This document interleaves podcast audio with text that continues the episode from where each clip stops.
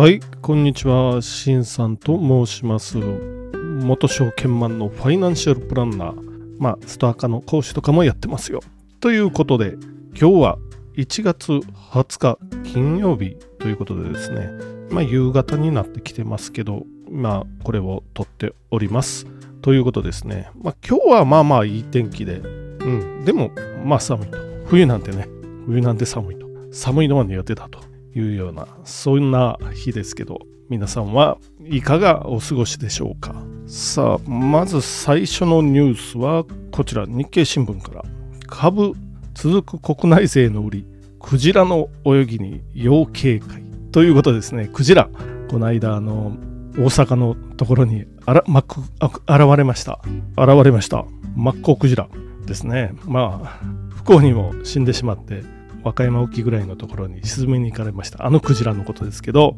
これは相場をやってたら大体知ってると思うんですけどいわゆるこの株の世界でいうところのクジラっていうのは GPIF のことですね。年金ですよ。年金積立金管理運用独立行政法人 GPIF って言うんですけどグローバルペンションインベストメントファンド。これがいつ現れるかというふうに今、まあ、この新聞には書いてます。まあ要するにちょっと今バランスが崩れてて株の方があのバランスが多くなってきているっていう状態ですよね。GPIF は世界で一番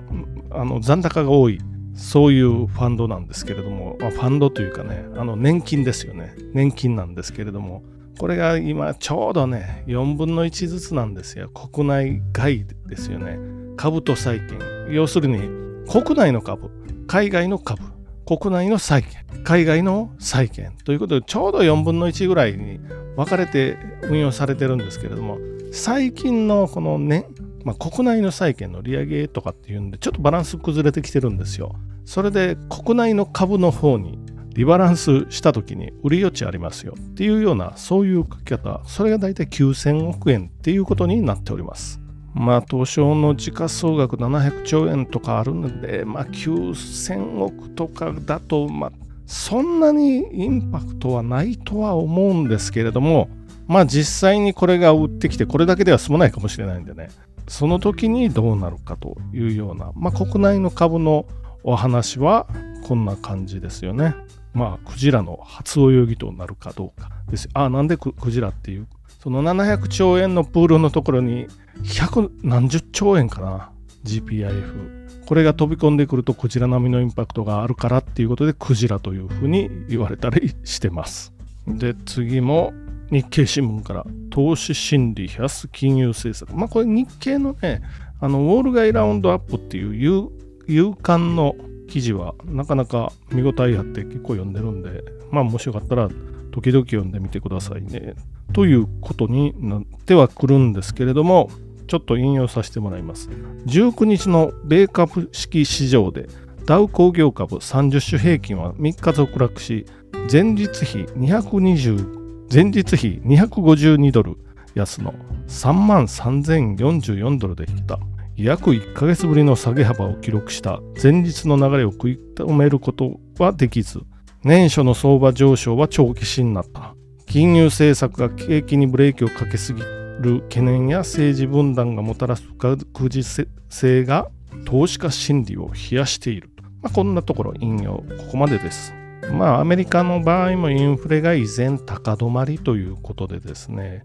金利の方は、まあ、もっと上げていくんじゃないかということで、今、政策金利で4%台になってきてるんですけれども、まあ、さらに上げて5%台までは行くであろうというふうに言われてます。FRB 総切り下げ否定、副議長、路線維持を決意しましたよってこういうニュースも載ってますのでシカゴ大での講演でブレイナード氏は失業率が歴史的な低水準のまま平均時給が下がっている点に触れ雇用を大きく失うことなくインフレ率の低下促進できる可能性が残っていると指摘経済がソフトランディングに向かいつつあると自信を示したっていうこういうこういう記事も載ってますよね日本のバブル崩壊はあれハードランディングなんでアホみたいにマスコミがやれやれ大騒ぎしたというか、ね、もういつも一緒ですよね。対米開戦した時もやれやれ。大体日本が国難に見舞われる時はマスマスコミとなんか愚かな、まあ、一部の人たちが騒いでみたいな形ですよね。まあアメリカの場合は、まあ、日本を見てるんでねハードランディングさせたらどういうことになるかっていうの分かってますよね。日本の場合ちなみにあれ1989年12月ですよ。株価高値更新してバブル時高値ですよ。未だに抜いてないですからね、33年経っても。っていう、そういうところです。アメリカはじわじわっとこう、ゆっくり、まあ、ソフトランド軟着陸っていう意味ですけれども、軟着陸に向けて動きつつあるというようなことになっております。で、次のニュース。貿易赤字最大の19.9兆円。22年、円安と資源高響く。こちらも日経新聞からです。まあ、要するに、貿易で赤字がもう過去最大ですよっていうことが載ってますよね。まあ、もともとは日本は黒字国だったんですけれども、まあ、民主党政権下でもあり、東日本大震災の時でもあり、あの辺りから2011年かな、赤字に転落して、貿易赤字ですよ、に転落して、ちょっと黒字、まあ、安倍政権の時に2年だけ、あ、3年だけかな、戻ったんですけど、まあ、もう赤字体質ですよと。しかももう20兆円の貿易赤字。日本ってもともと貿易で食べていってたんですけど、もう赤字国ですよ。っていうような、そういうニュースですよね。まあもちろん原因はほとんど簡単なんですけれども、まず円安っていうところと、あとウクライナ問題、あと原油ですよね。これは原発を止めています。っていうところで、原油とか石炭とかを輸入しております。そこの赤字ですよね。まあ簡単に言うと原発を再稼働してっていうお話、まあ今やってますよね。それで、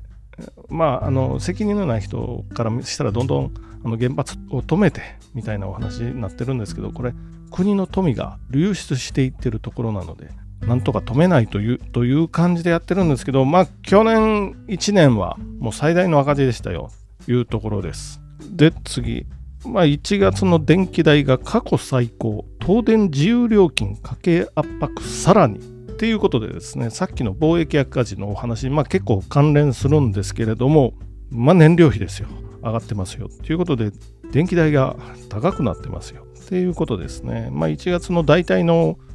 電気代の感じが見えてきたっていうことでですね。家庭向けの電気料金が高騰している。1月に請求される東京電力ホールディングスの電気料金は標準モデルで1万1222円と前年から5割近く上昇し過去最高となったというこういうニュースですよね。まあやっぱりねあのね燃料費、ね、石油であったり LNG であったりていうかそういうのが上がってきてるのでまあ円安っていうのもありますよね。これがもろ電気代に響いてきてますよっていうことです。で家庭用の電気料金ってね、実は2種類あって、1つは、1つはですよ、国が認可する規制料金っていうのと、あの電気、あ電力会社が任意に料金を設定する自由料金の2つがありますよ。っていうことです。このうち値上がりが顕著なのが自由料金ですよっていう、まあうちも自由料金なんか規制料金の方なんか、同じ東京電力とかでもね、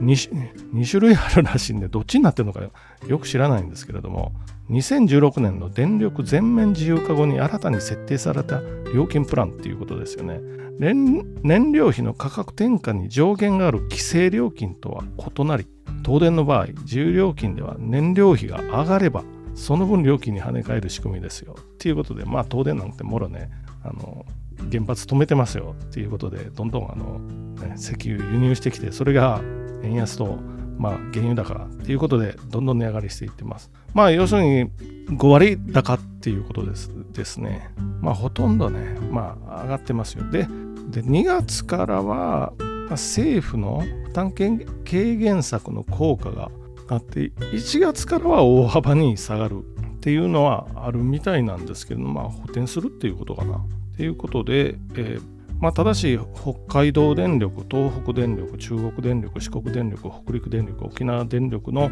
5社は、あ北海電力も加えてね、22年11月以降、相次いで規制料金の3、4割前後の値上げを経済産業省に申請してますよということですね。東電と北電も北海道電力ですね。まあ、値上げ申請を検討中と。要するに原発の再稼働が進む関西電力と九州電力に加えて中部電力の3社は値上げを検討してない。まあ原発使えっていう話ですよ。あもう原発嫌いな人はまあまあいるとは思うんですよね。まあ原発使ってでも電気代3分の1ぐらいにした方がよくありませんかっていうことですよね。そうするともうね、冬でもぬくぬくできますよっていうことで、あるいは工場でもガンガン機械を動かして、どんどん国内生産をしてていうことができるかもしれないですよねという、こういう感じでした。じゃあ今日のまとめというところに行ってみましょう。今日はちょっと米国株と金利のお話が一発目かな。で、二つ目はクジラのお話ですよ。東京証券取引所に現れるクジラっていう GPIF の売り圧力がありますよっていうのが二つ目。まあ、3つ目は貿易赤字が、まあ、過去最大級ですよ。最大級というか最大ですよ。20兆円ぐらいですよ。で、それのもろ影響を受けたのが電気代ということになって1月を結構電気上がっていってますよっていうようなこの3つでした。ということで今日もどうもありがとうございました。またじゃあよろしくお願いします。ありがとうございました。